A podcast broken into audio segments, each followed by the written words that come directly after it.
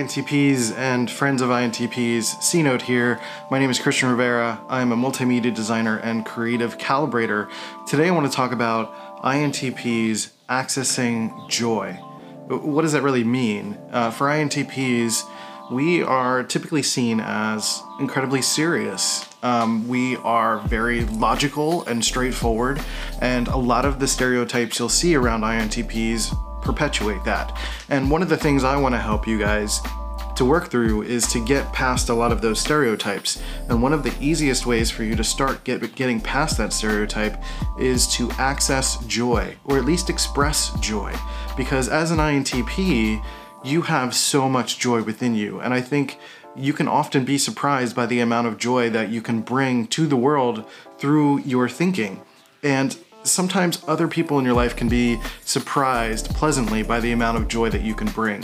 One of the ways that you can start to practice joy is by going to an improv class. Now, that's going to be scary, you're going to have to put yourself out there, but getting into a place where you have other like minded people, especially people who are also typically beginners at this, and trying to do something new in terms of accessing joy and just being funny and letting go is you're just going to be around other people that are experiencing this for the first time and that's going to that's going to ease some of the burden of that within yourself. So find a local improv class that can allow you to access that sense of joy. Also there's a book called joyful. I forget her the name of the author. Uh, ingrid is the first name of the author.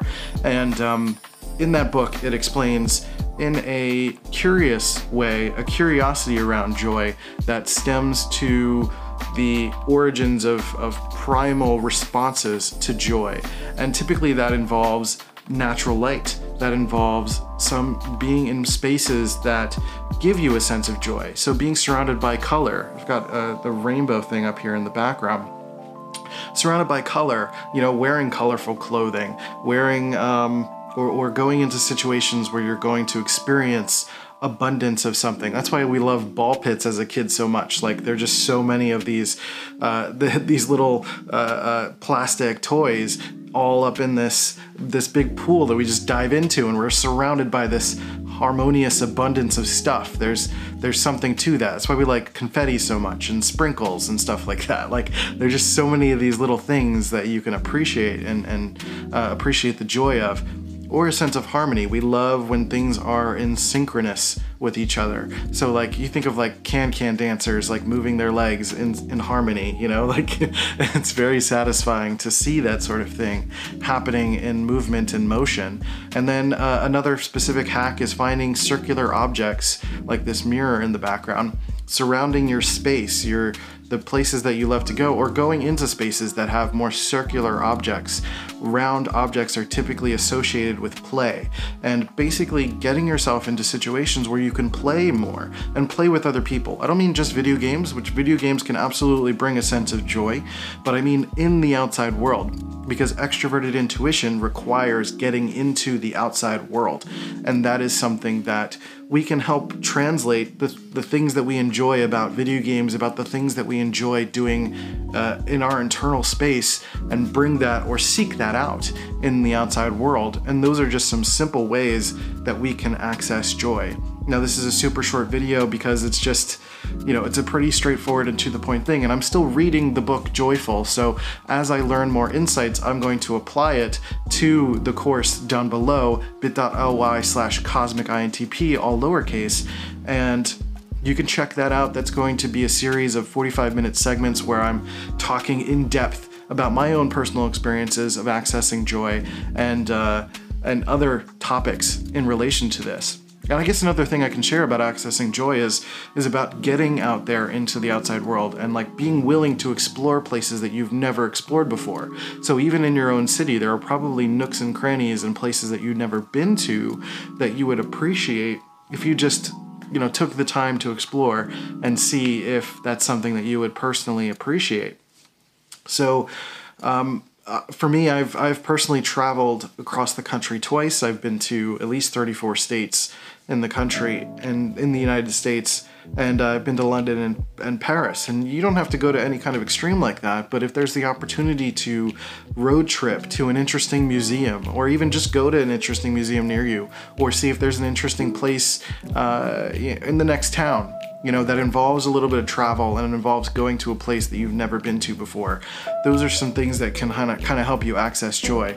And another thing too, when I was younger, I used to just go to like Walmart and play with the toys as like you know something that um, you know when you're a kid you're kind of looking for spaces that you can have fun in that don't involve drinking because you kind of assume that you can just you know the only fun thing that adults can do is go drinking but go literally just go to a toy store and start playing with stuff you know? There is a place called box lunch here in rochester and i'm sure some malls around the country have it as well where there are just nerdy things left and right that you can play with and look at and appreciate uh, with all of its nerdy splendor, or you can just go to a comic book shop and appreciate all of the color surrounding you in that sense, or just go shopping and find some things in your space that give you a sense of joy. You know, like Baymax brings me a lot of joy. I love having him around.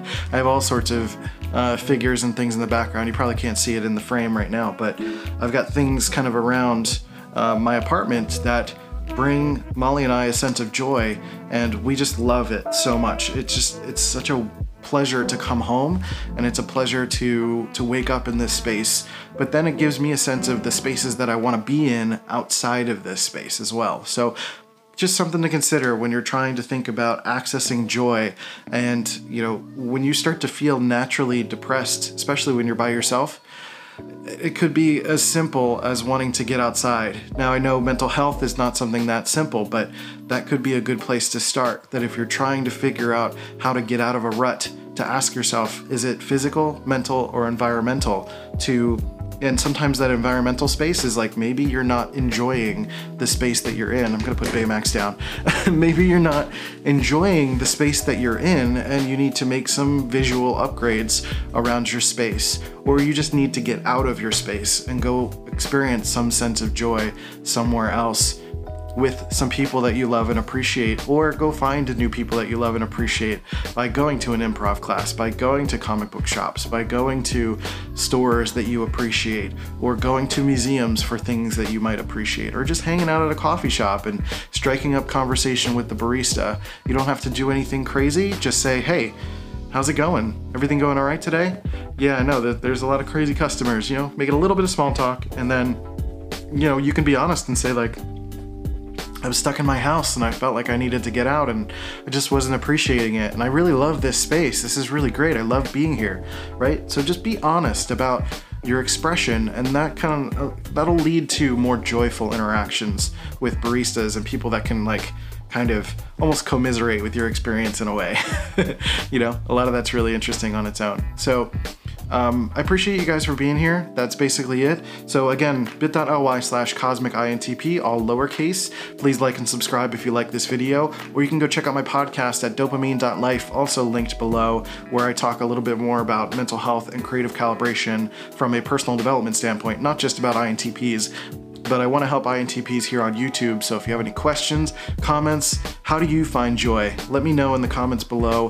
What do you do to you know, to make things better for yourself. And I mean long-term happiness. I don't mean short-term things like alcohol, drugs, sex, and things like that, which like sex is great for that too, for accessing joy. But um, but in terms of long-term joy, what are you doing to fulfill a sense of joy within your space, the places that you go, and the people you surround yourself with?